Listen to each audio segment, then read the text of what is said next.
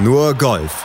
Auf meinsportpodcast.de ein Playoff nach furiosem Comeback in der Wüste, ein weiteres Stechen in der Dämmerung von Torrey Pines, dazu ein weiterer Schritt zurück in Richtung Spitze für Lydia Code. Das sind die Themen heute hier bei Nur Golf auf meinsportpodcast.de. Außerdem sorgen wir uns um den ja, implodierten Rory McIlroy und noch mehr um die Rückenprobleme und Handgelenksprobleme von Bryson DeChambeau. Hat das übertrieben mit seiner Körperoptimierung? Das diskutieren wir heute auch hier bei uns in der Sendung. Natürlich mit Desiree Wolf. Hallo Desiree. Hallo Malte. Aber vorher, bevor wir uns um Bryson kümmern und die PGA Tour, gucken wir auf die European Tour. Da müssen wir natürlich drüber sprechen, weil einer deiner Lieblingsspieler ne, gewonnen hat ne, bei der Dubai Desert Classic, also sein erstes Rolex Series Turnier gewonnen hat. Victor Hofland, nämlich und ein anderer deiner Lieblingsspieler, der ist implodiert. Rory McIlroy, nur Dritter am Ende, nachdem er ja, Siegchancen, zumindest Playoff-Chancen weggeschmissen hat. Victor Hofland auf jeden Fall, der hat im Playoff gegen Richard Bland durch ein Birdie am ersten Extraloch gewonnen. Desiree, drei Siege in fünf Starts für Victor Hofland. Ja, ist nicht so schlecht, ne? Kann man also, machen. kann man mal machen. Der ist jetzt Nummer drei der Welt. Ähm, das äh, ist auch angemessen und das ist einfach immer eine Freude, dem zuzuschauen. Also abgesehen jetzt von der Sympathiekomponente, die ja nicht nur von mir, sondern wirklich von jedem gutiert wird, weil du einfach, also egal ob du mit ihm ein Interview führst oder ob du ihn einfach nur über den Golfplatz gehen siehst, der hat so eine unfassbar positive Ausstrahlung. Das, das tut einfach jedem gut. Und ähm, Hofland war jetzt eigentlich gar nicht so in the Mix erstmal. Ich meine, der hat einen guten Tag äh, gespielt, auf jeden Fall. Hatte vier Birdies auf den Front Nine, zwischendrin mal ein Bogey.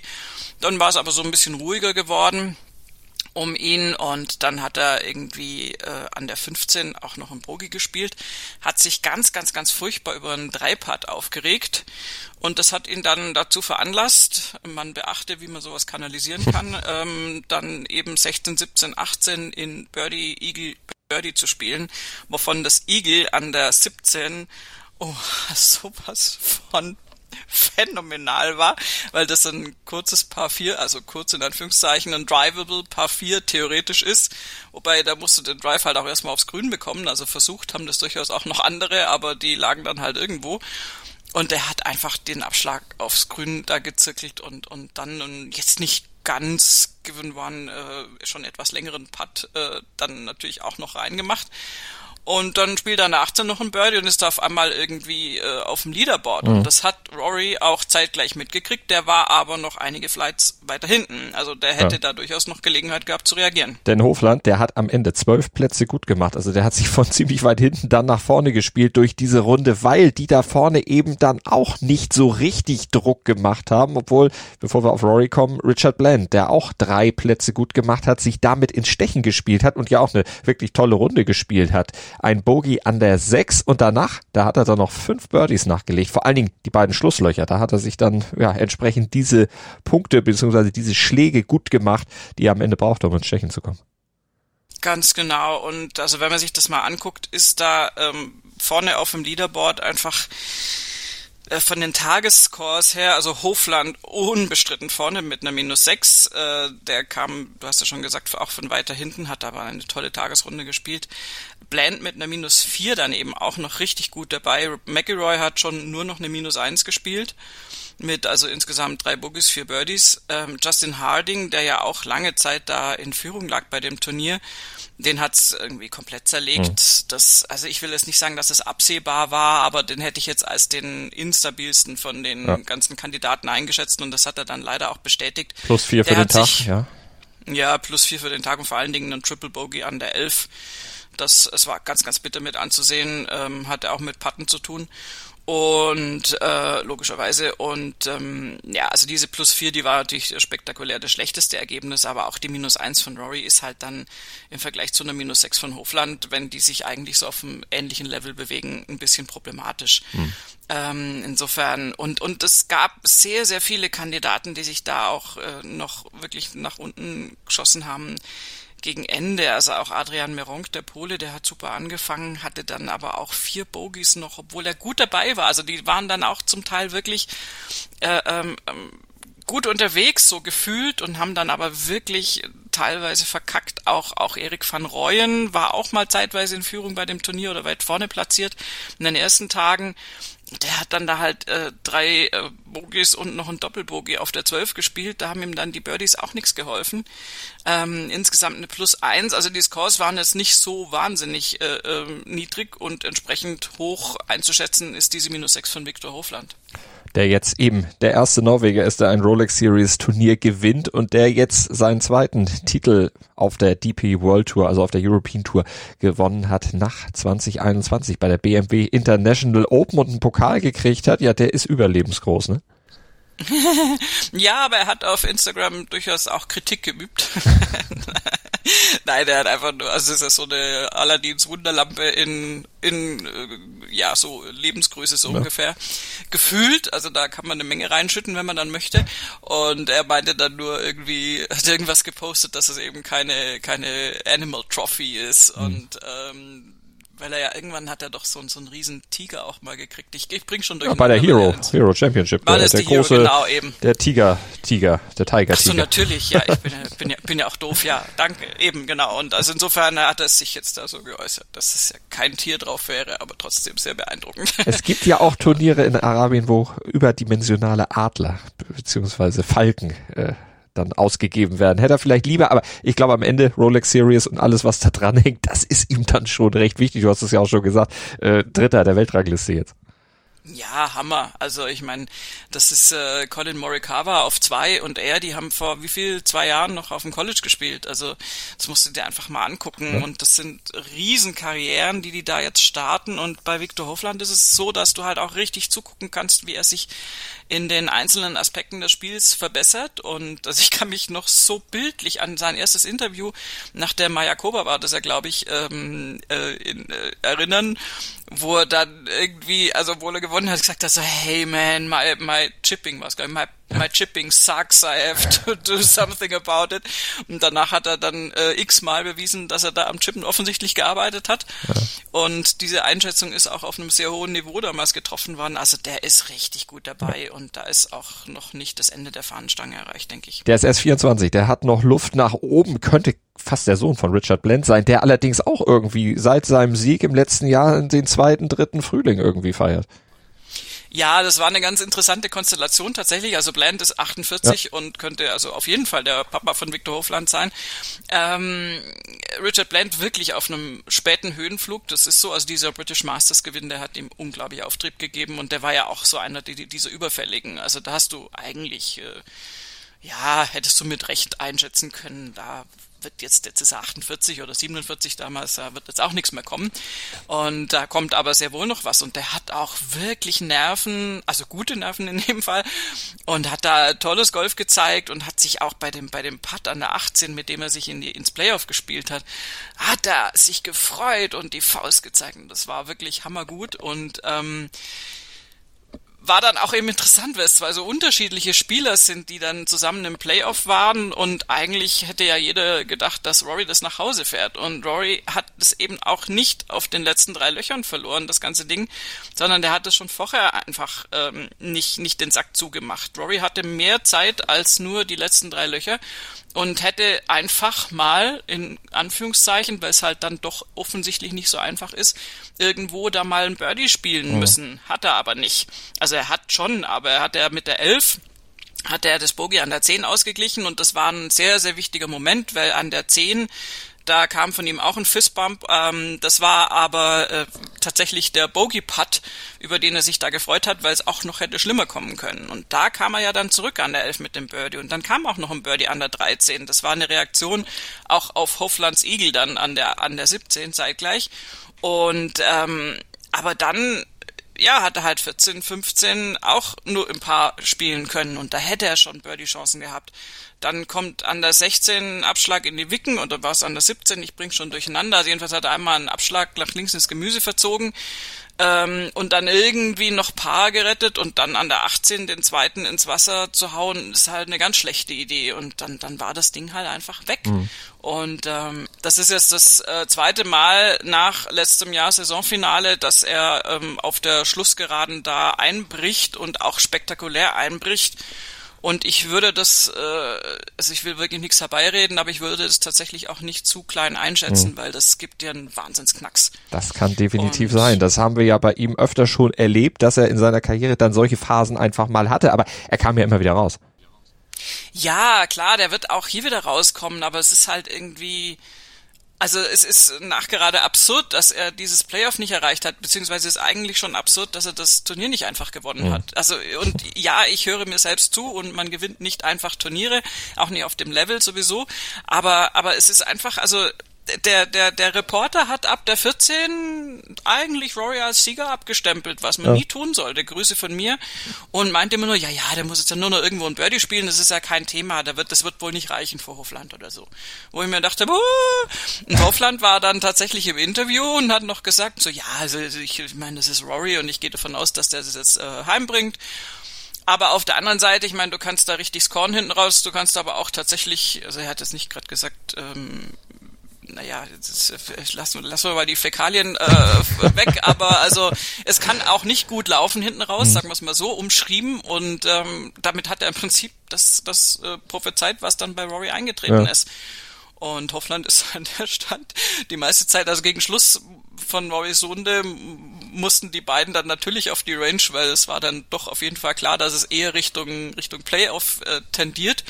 Nur war es noch nicht klar, dass Rory selbst da nicht dabei sein wird und äh, Blend hat dann schön Bälle geschlagen und Hoffland hat erstmal auf dem Smartphone irgendwie gewischt und mit der Familie wahrscheinlich irgendwie gechattet, keine Ahnung. Also der ist da einfach auch ja. endcool, der Typ. Also das ist eine große Freude. Jeder bringt seine Nerven auf andere Art und Weise runter. Der, der junge Mann mit der Technik, der alte Mann, der muss sich warm halten, sonst geht's in den Rücken. Aber äh, zu, zu Rory noch mal kurz. Man könnte ja vielleicht auch sagen, das ist vielleicht nichts Generelles bei ihm, das ist vielleicht ein Dubai-spezifisches Problem, weil es ja auch in Dubai war, das letzte Mal, dass er da eben hinten raus verdingst hat. Ja, ja, ja, genau. Verdingst, das ist mir vorhin nicht eingefallen, als Umschreibung. ähm, ja, also ich glaube, das hat tatsächlich nix, leider nichts mit Dubai zu tun, weil Rory da schon große Erfolge gefeiert hat und es ist nicht so, dass er da auf Terrain unterwegs mhm. wäre, wo er nichts reißen kann.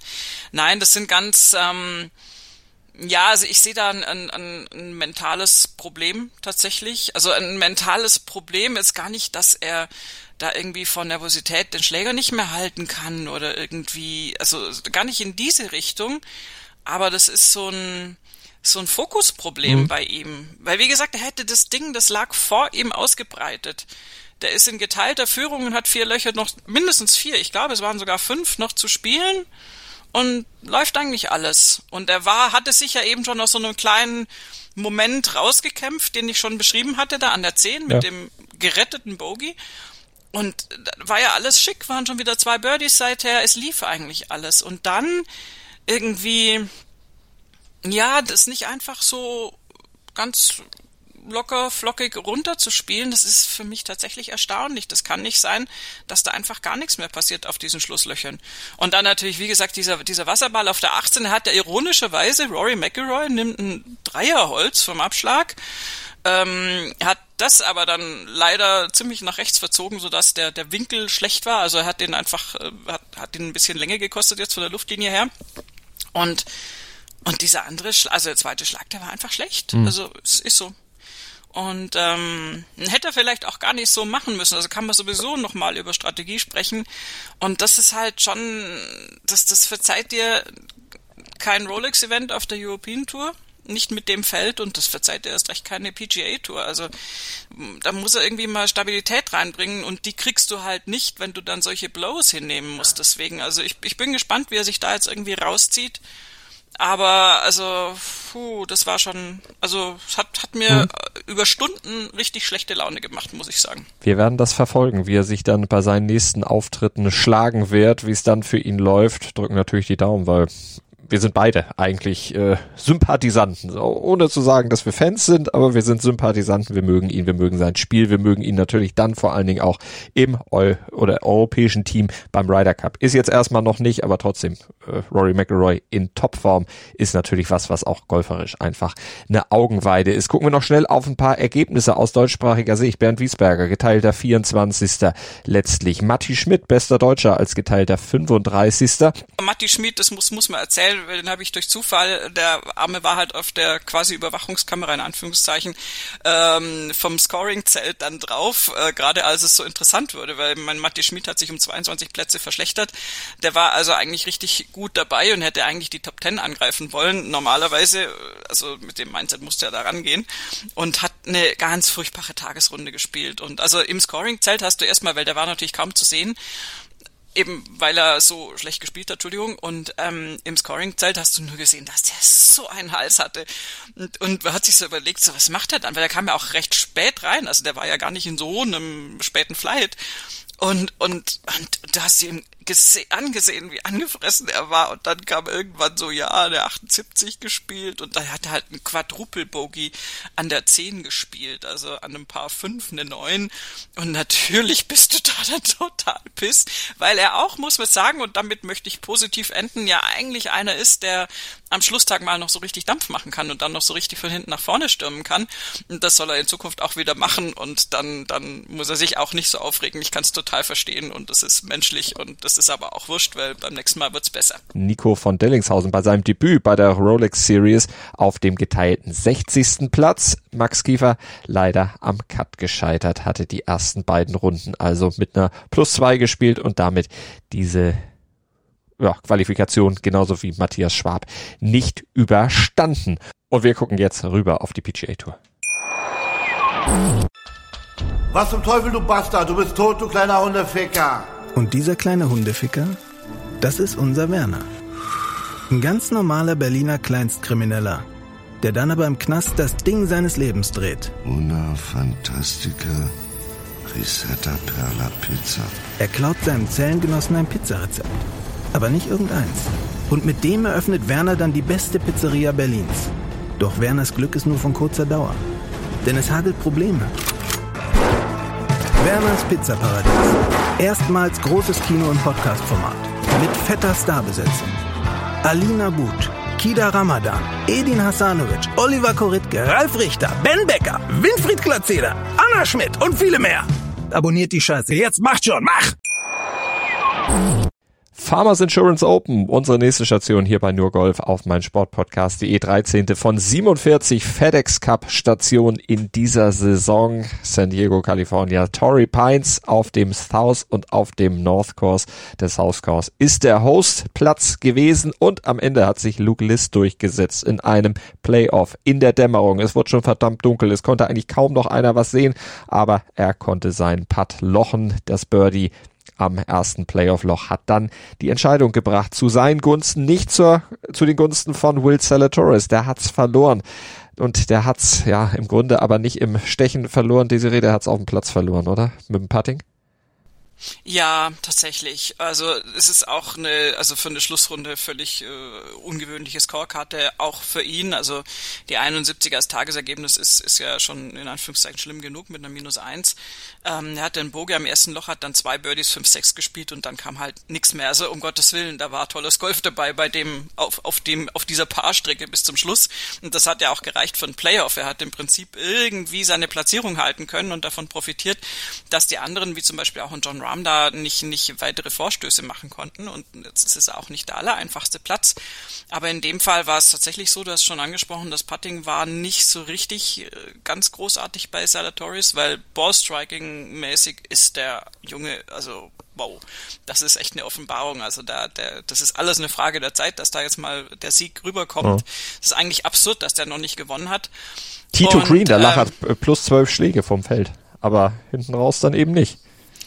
Ja, eben und so. Und lustigerweise ist eben Luke List auch jemand, an, bei dem es immer am Putten gefehlt hat. Bei dem ist es auch so, dass der Super Driver war ähm, und ist. Und ähm, je näher du zum Grünen kommst sozusagen, desto schlechter war das in den Putting-Statistiken, war er immer dreistellig auf der Tour.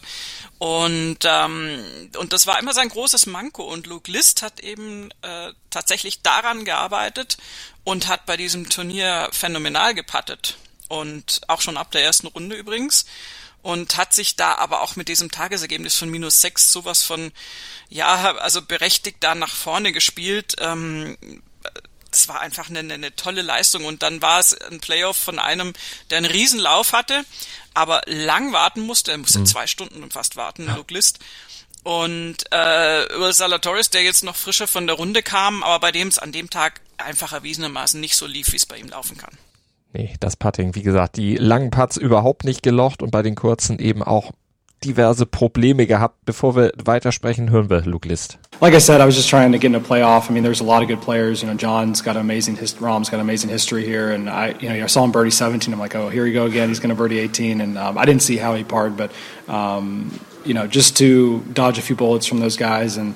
Um, you know, I played a, he a, heck of a round today, so I was really happy with that, regardless of how I finished. And I told that to my caddy that um, I was really just pleased with the way I hung in there, and um, to be able to make the playoff, and obviously the outcome is just is um, it's what dreams are made of.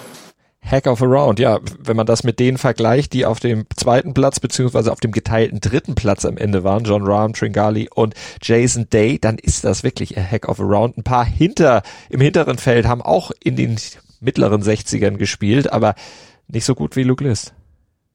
Nee, und ähm, also der Einzige, der noch minus sechs gespielt hat, war ein Austins Motherman und ich muss gestehen, ich habe den Namen noch nie gehört. Amerikaner.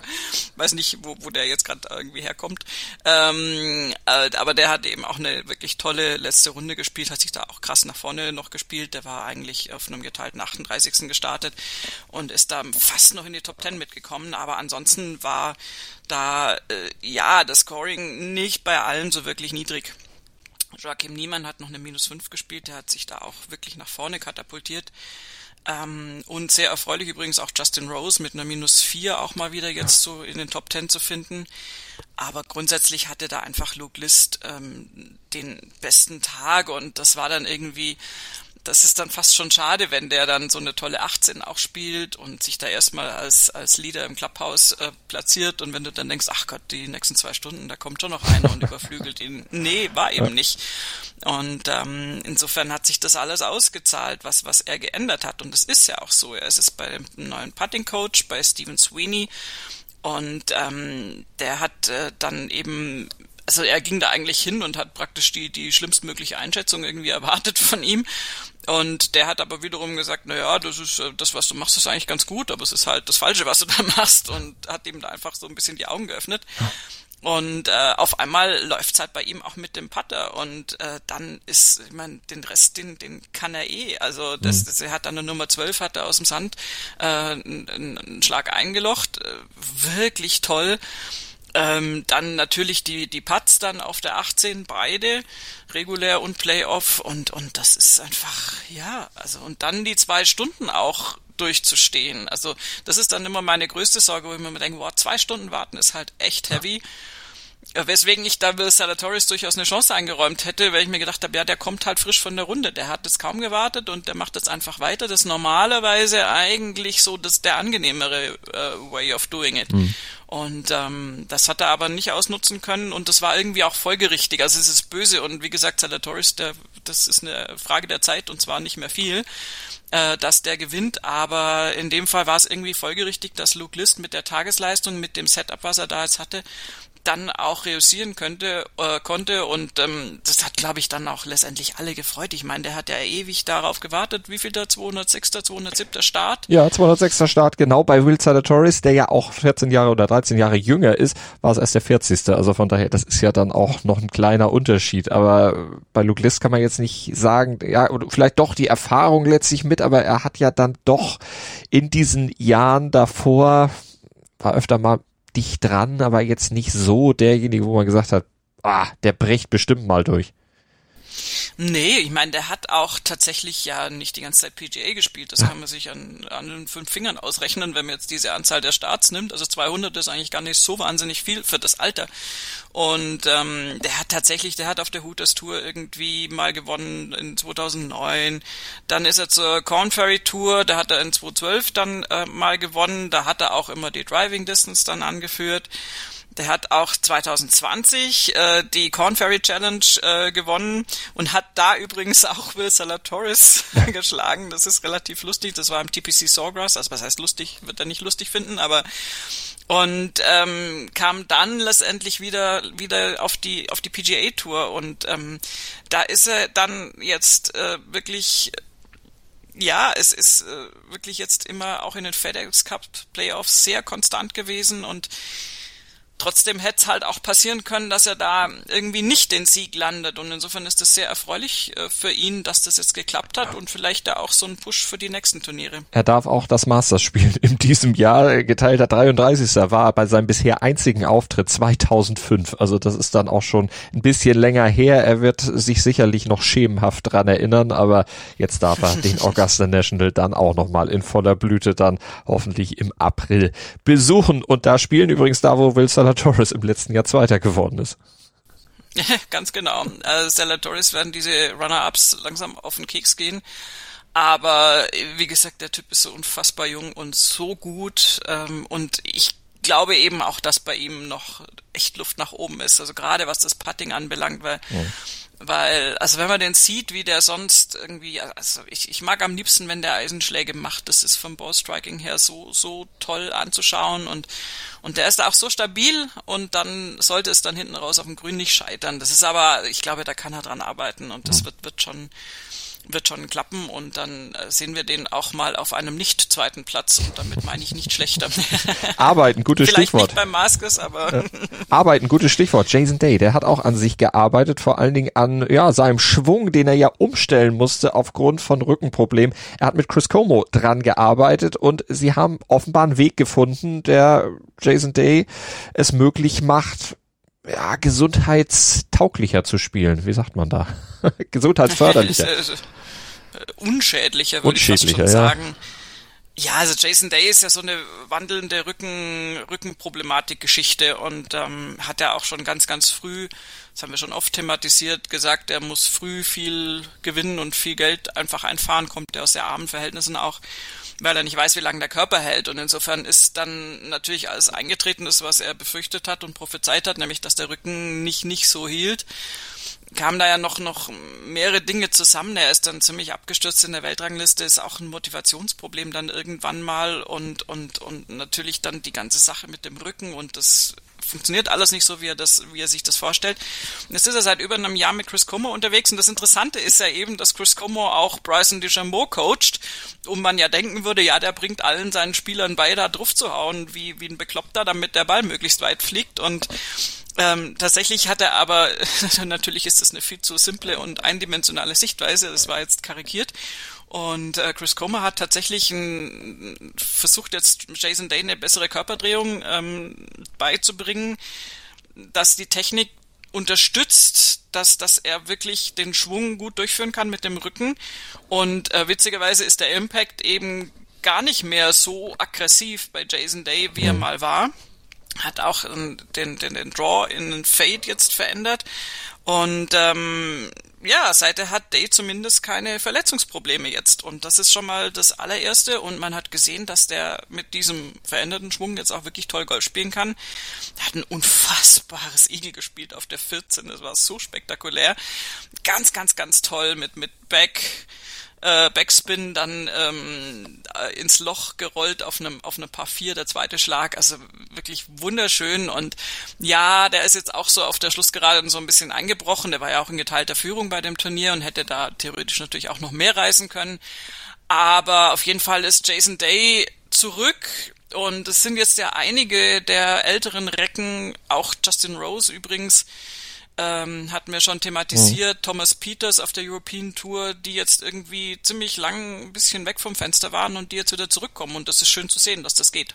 Wo wir bei Gesundheitsproblemen waren und äh, Bryson DeChambeau hattest du ja schon angesprochen, der hatte Probleme in Torrey Pines mit dem Rücken, mit dem unteren Rücken und mit dem Handgelenk. Äh, übertreibt der seine Körperoptimierung? Ist das vielleicht eine Folge? Denn das sah jetzt nicht so gut aus, ein bisschen besorgniserregend sogar. Ja, also ich war ja noch nie ein Freund von dem, was er da macht. Weil diese sogenannte Körperoptimierung ähm, hat für mich, wenn sie in diesem Ausmaß stattfindet, immer die Problematik, dass das unter Umständen sich natürlich auf äh, Stell, wie das bei uns heißt, niederschlägt, äh, sprich, dass du natürlich dann äh, Wirbelsäulenprobleme kriegst, Rückenprobleme kriegst und so weiter und so weiter. Und ähm, Deschambeau ist, ist, ich meine, er sagt selbst, dass natürlich dieses ganze Drive-Training, ähm, der hat ja diesen, diesen, diesen Long Drive-Wettbewerb da auch noch mitgemacht und, und jeder ist soziologisch begeistert, dass er das kann, also weil das ja so eine ganz äh, spezifische Konkurrenz ist und ein Tourspieler da eigentlich nichts verloren hat, weil der auch noch was anderes können muss. Und das ist ja alles nice, aber er trainiert ja wie ein Bekloppter und das ist ja jetzt auch niemandem abzusprechen, aber wenn du den Körper auf der einen Seite so aufbaust und aufputschst und auf der anderen Seite dann so viel damit ja auch die ganze Zeit machst und ihn so prügelst, ist es für mich eine ganz logische Konsequenz, dass das zu gesundheitlichen Schwierigkeiten führt. Und dazu kommt halt noch, dass er den Fehler macht, den schon manche andere vor ihm auch gemacht hat, dass er halt dann auch einfach nicht aufhört. Mhm. Also das Handgelenk ist eben von diesem Long Drive Training noch, noch übrig geblieben. Das tut ihm auch jetzt noch weh. Der Rücken kommt jetzt dazu. Die Frage ist aber, ob er auch tatsächlich die Konsequenz zieht und dann zum Beispiel bei diesem Saudi-Turnier, diesem unsäglichen, dann auch nicht an den Start geht. Oder, also wenn er jetzt das macht, dann ist es halt wirklich Raubbau am Körper.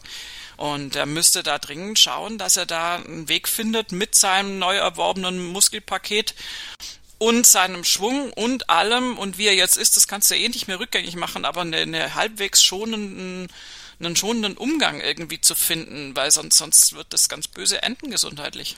Drücken wir ihm die Daumen, dass es äh, da nicht hingeht und dass er vor allen Dingen den Turnaround dann schafft und vielleicht ein gutes dosiertes Maß findet. Also Chris Como scheint ja offen zu sein, auch andere äh, Dinge zu trainieren. Du hast es schon gesagt. Ja, auf jeden Fall, aber ich meine, das muss natürlich auch der Patient in Anführungszeichen dann wollen. Und ähm, ich denke, äh, Chris Como lässt sich natürlich da auch drauf ein, wenn jemand wie Bryson DeChambeau kommt. Und aber es ist so, man, man sagt ja auch immer, dass das eine Weiterentwicklung des Golfsports letztendlich ist, was, was die Shambo da macht. Mhm. Das ist ja auf eine Art neu und innovativ und krass irgendwie, so, so, so ja, so, so, so, so Innovatoren, sagen wir mal so, braucht der Sport eigentlich, aber die, also macht auch so, also ich habe immer so das Gefühl, er opfert sich selbst auch auf diesem Altar. Also das ist jetzt halt einfach, äh, es gibt halt Golfspieler, die haben halt nichts mit Rücken über mhm. Jahrzehnte und spielen fantastisch. Ich meine, wenn du dir einen DJ anschaust, ich meine, wir haben schon oft über ihn gewitzelt und ähm, würde ihn jetzt nicht unbedingt als Telefonjoker nehmen in manchen Bereichen, aber die, ja, sorry, aber ist ja so, aber aber DJ äh, hat wirklich eine absolut, wie soll ich sagen, ausreichende Länge, also äußerst beeindruckend und sagt halt, ja, Mai, ich könnte könnt schon auch noch mehr, aber warum soll mhm. ich dann? Also das ist, das ist eine sehr gesunde, wenn auch äh, einfach formulierte Herangehensweise, dass er halt sagt, ja, warum soll ich mich zu 100 Prozent auspowern, wenn, also jetzt mal irgendwie gedanklich fortgeführt, das dazu führen kann, dass ich meinen Körper dabei kaputt mache. Mhm. Ich brauche es ja gar nicht, weil ich bin ja auch praktisch im Wettbewerb absolut mit drin. Ich meine jetzt gerade zur Zeit nicht so dolle, aber der hat jetzt ja Wahnsinnsphasen in letzter Zeit und Weltranglisten erster, ohne da seinen Körper kaputt zu machen. Also zumindest nicht mit Golftraining. Mhm. Und das, das ist so, also so geht's ja auch. Und ich meine, auch, auch bei einem Rory hörst du nicht in dem Extrem solche äh, Körper Probleme. Ich meine, der tut sich mal was am Fußball, beim Fußballspielen. Das ist aber ja jetzt keine Golfverletzung in dem Sinn. Aber du hast bei ihm nicht dieses krassen Rücken, äh, mhm. krasse Rückenthema. Und äh, kannst jetzt auch nicht sagen, dass der da nicht weit mitkommt. Und du merkst aber auch, dass sobald er dann versucht, Bryson nachzuahmen, dann natürlich auch alles in die, in die mhm. Binsen geht, weil das einfach gar nicht der Sinn und Zweck ist. Also du musst schon mit dem Körper, den du hast und mit der Technik, die du erwirbst, den maximalen Outcome anstreben, aber äh, ja, also mehr geht halt eigentlich nicht. Und wenn du da künstlich drüber gehst, gerade was jetzt den Körper anbelangt, plus noch das Training an alle Grenzen treibst, mhm. ja, also toi toi toi, ich hoffe, dass er da einen guten Weg findet, mit umzugehen, weil das ist schade. Also so, so wenig mir gefällt, wie er spielt, ähm, respektiere ich das trotzdem, was Bryson DeChambeau da macht. Mhm. Und ähm, natürlich will keiner von uns, dass der da jetzt irgendwie so eine Dauerkrankheitsgeschichte wird oder womöglich gar irgendwann aufhören muss, weil er es übertrieben hat. Und das muss ja auch alles jetzt nicht passieren. Aber so ein ganz klein bisschen äh, Rückbesinnung wäre da vielleicht gar nicht schlecht im Moment. Definitiv. Jetzt hat er ja ein bisschen Zeit gehabt. Am Wochenende hat er ja den Cut verpasst. Übrigens äh, genauso wie Stefan Jäger und wie auch der beste Kumpel von Bryson DeChambeau, Brooks Köpka. Auch der hat's nicht äh, ins Wochenende geschafft bei diesem Turnier. Wir schaffen es noch eine Runde weiter, nämlich zur Boca Rio beziehungsweise in den Boca Rio Golf Club in Boca Raton. Gainbridge LPGA at Boca Rio. Das machen wir gleich nach einer kurzen Pause. Ich habe mich natürlich schockverliebt, weil die war wirklich ganz, ganz klein. So begann die Mensch-Hund-Beziehung zwischen Christina und Tierschutzhund Frieda. Und wie es danach, nach dem ersten Moment der Verliebtheit, so weiterging und welche Klippen es danach zu umschiffen galt, das hört ihr in der neuen Ausgabe von Iswas Dog, dem Podcast für harmonische Mensch-Hund-Beziehungen. Iswas Dog? Mit Malte Asmus. Überall, wo es Podcasts gibt.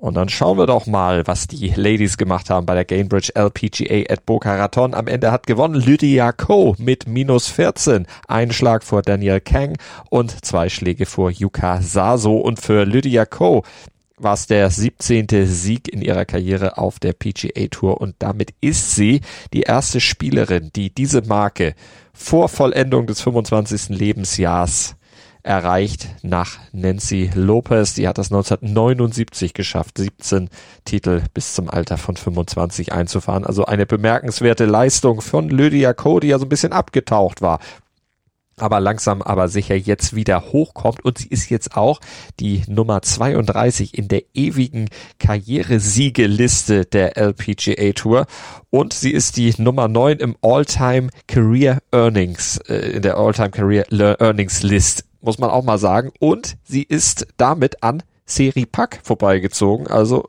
hat eine große, einen großen Namen überholt und sie steht ja auch an der Schwelle zur Hall of Fame. Da hat sie jetzt einen Punkt dazu gemacht, fehlen es noch sechs Punkte, die sie braucht. Brauchst du mich noch? Ich brauche dich noch, aber du sollst mir ja was Golferisches sagen. Die Statistiken, die kann ich auch. nein, ich bin, nein, ich bin so beeindruckt, was du, ich muss erst mal verdauen, was du jetzt gerade alles erzählt hast. Ich wollte damit ähm, hervorheben, wie außergewöhnlich sie eigentlich ist, obwohl sie irgendwie abgetaucht war. Nein, nein, also das, das auf jeden Fall. Also zu Punkt eins: äh, diese Career Earnings äh, sind äh, deswegen so hoch, weil natürlich die Ladies vor 10, 20, 30 Jahren nichts verdient haben. insofern hat Lydia Coda einfach also geldmäßig zumindest ein bessere, besseres Zeitalter erwischt als manche ihrer Vorgängerinnen. Nancy Lopez ist auf jeden Fall eine tolle Kameradin auf dieser Position mit diesen vielen Titeln vor Vollendung des 25. Lebensjahres. Nancy Lopez ist eine absolute Legende. Ich werde nie vergessen, wie die äh, in äh, da Dingens äh, St. Leon Roth äh, neben mir äh, im, im Wagerl rumgefahren ist und Christy Kerr motiviert hat, die dann tatsächlich eine Partie noch gedreht hat, von der ich gerne gehabt hätte, dass sie sie nicht gedreht hätte. Also das ist eine unfassbare Frau, die hat eine Präsenz. Also leider war es da, also für mich jetzt ähm, unneutral gesehen im falschen Team, aber Nancy Lopez ist natürlich eine Legende. Und ähm, Lydia Ko ist es letztendlich auch, weil dieser ganz, ganz, ganz tiefe Fall, den sie hatte, nachdem sie ja als, als quasi äh, Teenie schon alles gewonnen hatte, was man so gewinnen kann. Das ist so eine Geschichte, die haben wir öfter und es ist aber nicht immer der Fall, dass man sich da wieder rausbewegen kann. Und wir haben ja genügend rumkritisiert an ihrer äh, ja, Einstellung zu Familie und an diesem Trainer äh, wechseln oder eben nicht wechseln und dass da der der Vater da total äh, das Auge drauf hat und so und ähm, sie hat es irgendwie geschafft und auch ziemlich unbemerkt, sich da wieder raus zu katapultieren und ihr Spiel wieder zu stabilisieren und absolut wettbewerbsfähig zu machen. Und sie hat ja in diesem Turnier mit Daniel Kang, die hinterher hinter ihr auf Platz zwei liegt, auch wirklich eine absolut anzunehmende Gegnerin geschlagen, abgesehen vom restlichen Feld sowieso. Ähm, Daniel Kang ist ja die, die eigentlich im Moment auch gerade äh, wirklich im, im, im besten golferischen Zustand ist auf der Ladies Tour und die gerade wirklich eine absolute Hochphase hat. Und sich da noch davor zu setzen, ist eine Leistung von Lydia Ko. Und ähm, da das jetzt wieder läuft, heißt es auch, dass da auch noch vieles kommen kann. Also da habe ich ein sehr gutes Gefühl bei ihr und sie hat, du, du siehst es einfach schon an der an der Körpersprache, äh, wie das ist, wenn man mit sich im Reinen ist und wenn das Spiel funktioniert, äh, versus die leider die Zeit, wo halt irgendwie so gar nichts ging bei ihr für ihre Verhältnisse und ähm, insofern freut mich, dass das da zurück ist. Ich meine, Lydia Ko, das ist eine wirklich singuläre Erscheinung im, im Damengolf und ähm, ja, welcome back und und das äh, ist jetzt mal wieder ein Turniergewinn. Ich vermute mal, da werden auch noch einige dazukommen und möglicherweise auch ein paar Majors noch. Davon ist durchaus auszugehen. Das hoffen wir natürlich auch, weil wirklich tolle Spielerin und eben eine, ich sagte es, an der Grenze zur Hall of Fame. Sie hat ja auch gesagt, natürlich, definitiv eins meiner Ziele, aber es ist noch ein weiter Weg. Jetzt sind sechs Punkte. Ja, klingt erstmal nicht viel, aber sie muss natürlich dafür dann noch einiges gewinnen. Und ich meine, in ihrem jungen Alter, da muss man vielleicht auch noch nicht sofort in die Hall of Fame kommen.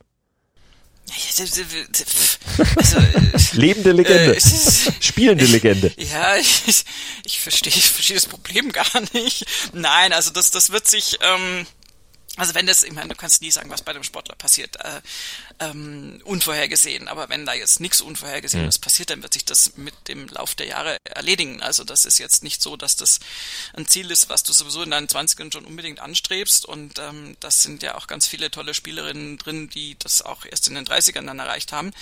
Und ähm, die Anforderungen sind hoch und Lydia Ko hat sich diesen Platz verdient und ähm, aus heutiger Sicht äh, stand jetzt, würde ich mal sagen, sie wird diesen Platz dann auch bekommen. Davon gehen wir mal aus. Und ihre äh, Folge, Verfolgerin bei diesem Turnier, Daniel Keng, ja auch keine wirklich schlechte, muss man ja auch sagen. Die hat ja auch schon einiges gewonnen und jetzt die 49. Karriere Top 10 geholt und sie hatte ja auch erst in der letzten Woche einen Turniersieg. Also äh, die vielleicht formstärkste Spielerin momentan auf der LPGA Tour? Ja, würde ich, also jetzt mal getoppt von Lydia Ko, aber also Daniel Kang ist, ist für mich im Moment, die hat eben auch, Daniel Kang ist auch ein interessanter Fall, weil die ja unglaubliches Potenzial hat und auch immer schon hatte und das aber auch serienmäßig einfach nicht abrufen konnte. Also jetzt auf einem sehr, sehr hohen Level, um Gottes Willen. Aber ähm, also sie war für mich immer so ein bisschen die, die das, das unerfüllte äh, Versprechen. Mhm. Und, und sie hat jetzt, also weil sie auch jemand ist, der höchste Ansprüche an sich selbst stellt und dann oft auch daran gescheitert ist, dass sie das irgendwie nicht so ja, dass das ihr dann ihre eigene Leistung natürlich nicht genügt hat und wenn du das dann zu sehr in dich reinfrisst und dann zu unzufrieden bist, dann wirkt es sich irgendwann auch natürlich auf deine Leistung aus. Und insofern hat Daniel Kang es geschafft, sich jetzt da wirklich gut festzusetzen da oben und auch auch eine sehr gute Einstellung offensichtlich zu haben und und sich da, glaube ich, jetzt ähm, mindsetmäßig gut aufgestellt. Und dann ist sie wirklich super schwer zu schlagen und umso höher ist dieser Sieg von Lydia Ko hier einzuschätzen. Ich meine, es war dann ein Schlägchen, ja, also minus 14 gegen minus 13 von Daniel Kang. Aber äh, ja, sie hat das nach Hause gebracht und ähm, ja, insofern äh, beide Spielerinnen im Moment richtig top dabei. Aber auch der Rest des Feldes war ja da nah beieinander. Also Yuka Saso ja. mit minus 12 und auch Charlie Hall und Celine Boutier von europäischer Seite dann mit minus 11. Das sind zwei super Ergebnisse. Du hast eine Brooke Henderson, die im Moment auch wirklich sehr, sehr stark ist, diesmal nur in Anführungszeichen auf einem geteilten sechsten Platz, mit Lexi Thompson, die auch jetzt mal wieder irgendwie aufhorchen lässt. Du hast eine Stacey Lewis, die jetzt aus der Mutterschaft zurück ist, schon seit längerer Zeit und richtig gute Ergebnisse liefert. Also das sind schon ein Haufen richtig tolle Namen unterwegs auf der LPGA Tour und sich gegen die alle durchzusetzen, ist immer ein Verdienst. Fertig aus. Mehr kann man dazu nicht sagen. Ich kann noch eine Statistik nachschieben. Äh, Kang minus 29 in ihren letzten acht Turnierrunden auf der LPGA Tour. Sieben dieser acht Runden in den 60ern. Also das unterstreicht das dann auch nochmal. Aber wo wir jetzt ganz schnell den Mantel des Schweigens drüber decken über die Ergebnisse der deutschen Damen. Esther Hinseleit, Sophia Popov und Caroline Masson, alle drei am Cut gescheitert sagen wir nicht mehr wirklich viel zu. Sagen wir einfach better luck next time und dann hören wir uns einfach in der nächsten Woche wieder und hoffen, dass dann die Ausbeute ein wenig besser sein wird. Danke euch fürs Zuhören. Danke dir, Tisiri. Sehr gerne. Nur Golf auf meinsportpodcast.de